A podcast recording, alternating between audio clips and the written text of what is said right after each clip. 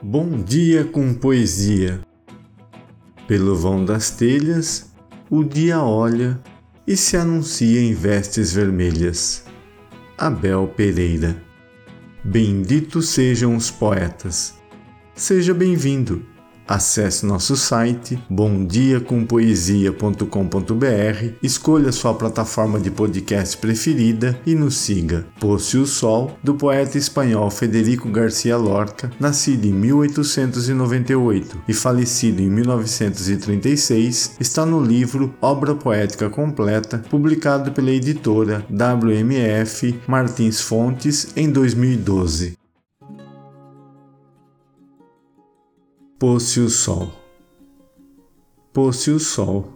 As árvores meditam como estátuas. Já está ceifado o trigo. Que tristeza das noras paradas. Um cachorro campesino quer comer Vênus e late para ela. Brilha sobre seu campo de pré-beijo como uma grande maçã. Os mosquitos Pégasos do orvalho voam, o ar em calma. A Penélope imensa da luz tece uma noite clara.